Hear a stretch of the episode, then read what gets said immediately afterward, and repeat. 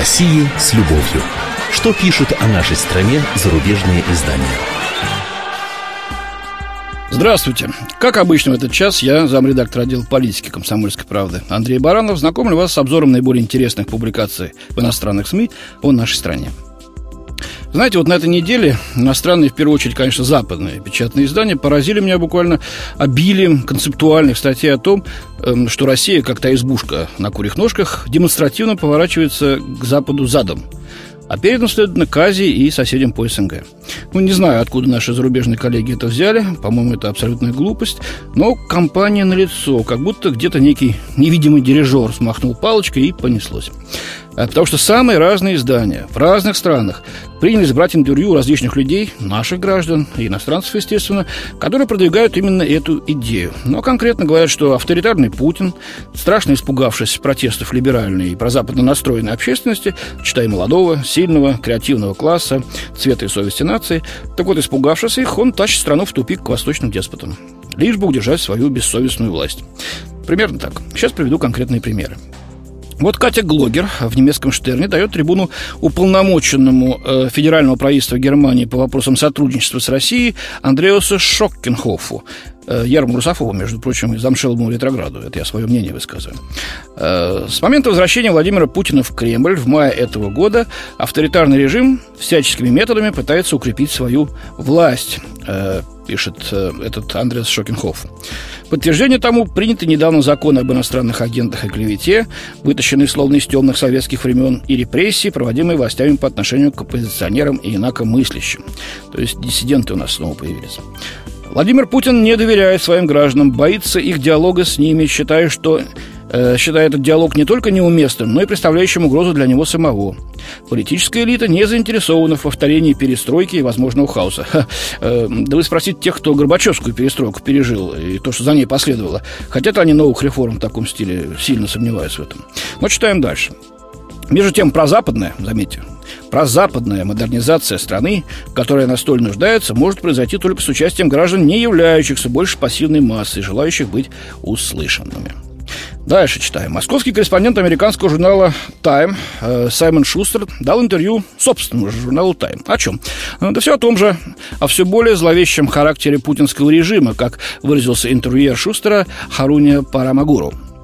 Вот что пишет Шустер. Во времена Сталина КГБ вообще уже глупость, да, КГБ при Сталине вообще не было. Так вот, во времена Сталина КГБ нес ответственность за массовые убийства, подчеркнул Шустер. Те времена миновали.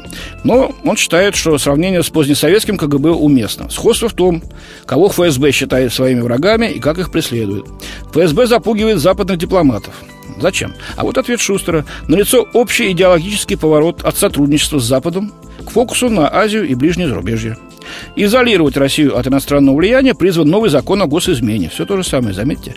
Россиянам теперь будет намного страшнее общаться с любыми иностранцами, пишет Шустер. Ну, а как же с китайцами?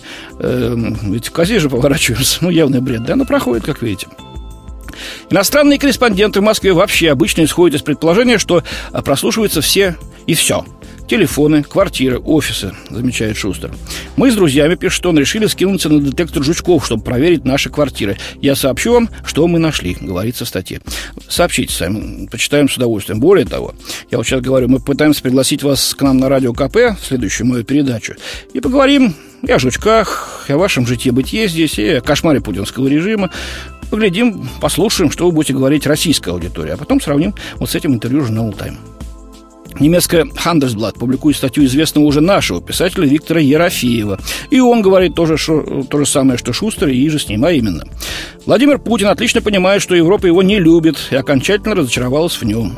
Однако еще большим оскорблением для президента, решившего вытащить страну из глубокой ямы, в которой она оказалась в начале 90-х, и построить нормальное цивилизованное общество со свободной экономикой, стало то, что молодое поколение россиян посчитало, что будет лучше выбираться из этой ямы без него. И поэтому он, то бишь Путин, решил еще больше увеличить эту пропасть и надолго обосноваться в ней вместе с послушными священнослужителями и приличными ресторанами. Не знаю, почему с рестораны. Разработав новую модель евроазиатского сотрудничества. А вот повернувшись лицом к востоку и задом к западу, Россия, состоящая не из одного только Путина, идет по тупиковому пути своего развития. Замечаете, какие разные люди, разные издания, но буквально слово в слово повторяют одно и то же. Раньше не говорили, а сейчас вот на этой неделе начали. Все сразу. Э, это были не протесты, а революции против Путина, э, говорит Ерофеев о, так сказать, протестах, которые были э, на Болотной и на Сахарова. Хотя ей, революции, и не хватало политических крыльев, за что она в конечном итоге, так и не отправив Путина в места не столь отдаленные к Михаилу Ходорковскому, и поплатилась, пишет Ерофеев. Уважаемый писатель, вот действительно это вы события на Болотной считаете революцией? Серьезно? Ну, здесь только не повторяйте, засмеют ветерана, обидно. Вот в Хандерсблат, пожалуйста, там скушают. И вот завершает Ерофеев. Не менее 20% населения страны, живущего в крупных городах, э, имеют европейское самосознание. Причем и Владивостокцы тоже, как, как он пишет, и Москва, Питер, Калининград, Владивосток. Имеют европейское самосознание. И все эти люди, по моему мнению, по мнению Ерофеева, будут примером для будущей России, которая все же сможет найти способы выбраться из тяжелого положения. Кроме того, в России живут еще миллионы людей, э, которые желают свое удовольствие ездить в отпуск в Европу и здесь тоже много совсем молодых людей и детей, которым еще предстоит сделать самостоятельный выбор в пользу тех или иных ценностей. И Европа не должна оставить этих людей, она должна понять их. Ну, то, что Владивосток и Хабаровск с большим удовольствием, наверное, э, летают отдыхать во Вьетнам или даже в Китай ездят. А, многие наши миллионы и в Таиланд летают, и куда только не летают, а, не только в Европу. В общем, довольно странное сравнение. А вот публикация в американской «Нью-Йорк Таймс». На протяжении 12 лет у власти Владимир Путин практикует один и тот же подход – беспощадный прагматизм. Это уже полагает журналистка Элен Барри. Однако после волны нервирующих уличных протестов Путину понадобилась идеология, какая-нибудь мощная идея, способная сплотить страну. Ну что же предпринимает президент? А вот что. Одна из немногих четких стратегий, которые появились в последние месяцы, попытки мобилизовать консервативные слои общества. Возрождаются казацкие патрули, региональные чиновники спешат презентовать программы патриотического воспитания, в крупных городах открылись славянофильские дискуссионные клубы, пишет газета. Образ мысли правящей элиты тоже меняется, считает автор. Прозападная модернизационная доктрина Медведева сменилась разговорами о постдемократии, ностальгии по империи. Ну, где вы видели ностальгию, я не знаю. О западных ценностях заговорили пренебрежительно, идея подражания либеральным западным институтам оспаривается. Антизападные аргументы подкреплены событиями прошлого года, замечает издание. Из-за долгового кризиса еврозона растеряла свою экономическую и политическую привлекательность. Арабская весна – причина идеологических разногласий между США и Россией. Вот такая публикация. Ну что сказать? В общем-то, мы все отлично понимаем, что никаких обобщенных западных ценностей не существует. Ну, сравните Грецию и Германию, США и там Португалию. Противоречия между культурами раздирают и Африку, и Европу. А волна революции в Северной Африке и на Ближнем Востоке действительно принесла явные бедствия народам этих стран. Никто не собирается, по-моему, в Москве отходить от Запада в области внешней политики. Наоборот, Кремль стремится к укреплению двусторонних отношений. Но терпеть внешнее вмешательство в наши внутренние дела больше тоже никто не намерен. Времена Горбачева и времена Козырева прошли. И этим это данности, это должны учитывать наши западные партнеры, в том числе и журналисты. А к проблемам российской оппозиции обратилась французская «Либерасьон». Ей дал интервью директор Левада-центра Лев Гудков.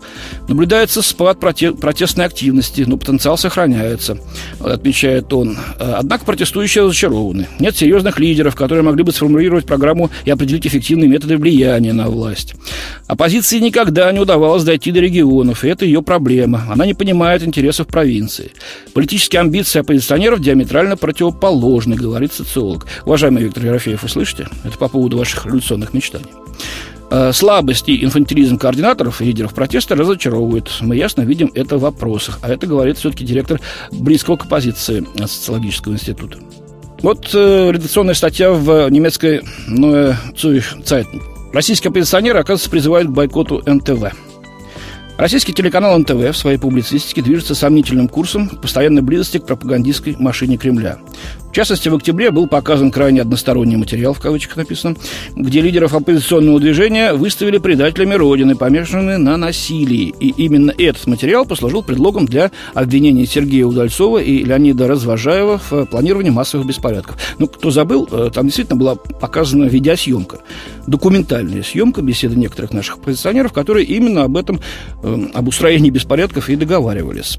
Вон Виктора Бута упекли э, в тюрьму американцы за то, что он вообще не совершал. Пришли, сами спровоцировали, записали сказали, а вот он согласился бы. То есть преступления не было, а 25 лет получите на блюдечке. Так вот, оказывается, по данным газеты, несколько оппозиционных правозащитных наших групп обратились к рекламным клиентам канала НТВ, в частности, к Nestle, Coca-Cola, Procter Gamble, L'Oreal, с просьбой отказаться от работы с ним. И в письме, помимо прочего, говорится, что, размещая рекламу на НТВ, фирмы поддерживают подавление гражданского общества и финансируют политическим, э, так сказать, мотивированные уголовные преследования, типа «Запад, заступись». Э, ну, ладно бы на этом остановились. Так нет, с дуру, кроме своего призыва наехать на режим кровавой гыбни, так сказать, инициаторы письма пригрозили бойкотом продуктов, рекламируемых НТВ. Ну, в итоге некоторые фирмы уже ответили, что расценивать это требование как э, вмешательство в их внутренние дела. То есть напоролись за то, за что запоролись. И в завершение не о политике но с любовью. Фабрицио Драгосей из э, итальянской карьеры Делассера уверен, водить автомобиль в России – это безумие.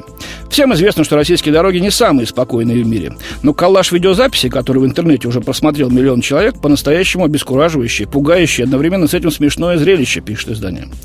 Десятки ДТП и совершенно неожиданных моментов, но все они, к счастью, завершились без жертв и, как кажется, без серьезных ранений. Вот, например, старые «Жигули» едут по дороге, полностью покрытые копной соломы. Дорожные лихачи, пытающиеся объехать справа, оказываются или в огромных ямах, или на железных ограждениях. Кроме того, совершенно неожиданные явления – лошади, вертолеты, боевые самолеты, пишет автор статьи. В России с населением около 143 миллионов э, человек ежегодно на дорогах гибнут 28 тысяч. Как и в Европе, больше всего людей гибнет на городских улицах и на загородных магистралях, пишет автор. Вне всякого сомнения, одной из главных причин ДТП является алкоголь. В России официально запрещено употребление алкоголя водителями, но этот закон исполняется не всеми. Водить автомобиль в России не фунт изюма съесть, но это прекрасное приключение, замечает итальянец счастливого пути. Что ж, у меня на сегодня все. До свидания. Хороших выходных. В студии был замредактор отдела политики комсомольской правды Андрей Баранов. О России с любовью. Что пишут о нашей стране зарубежные издания?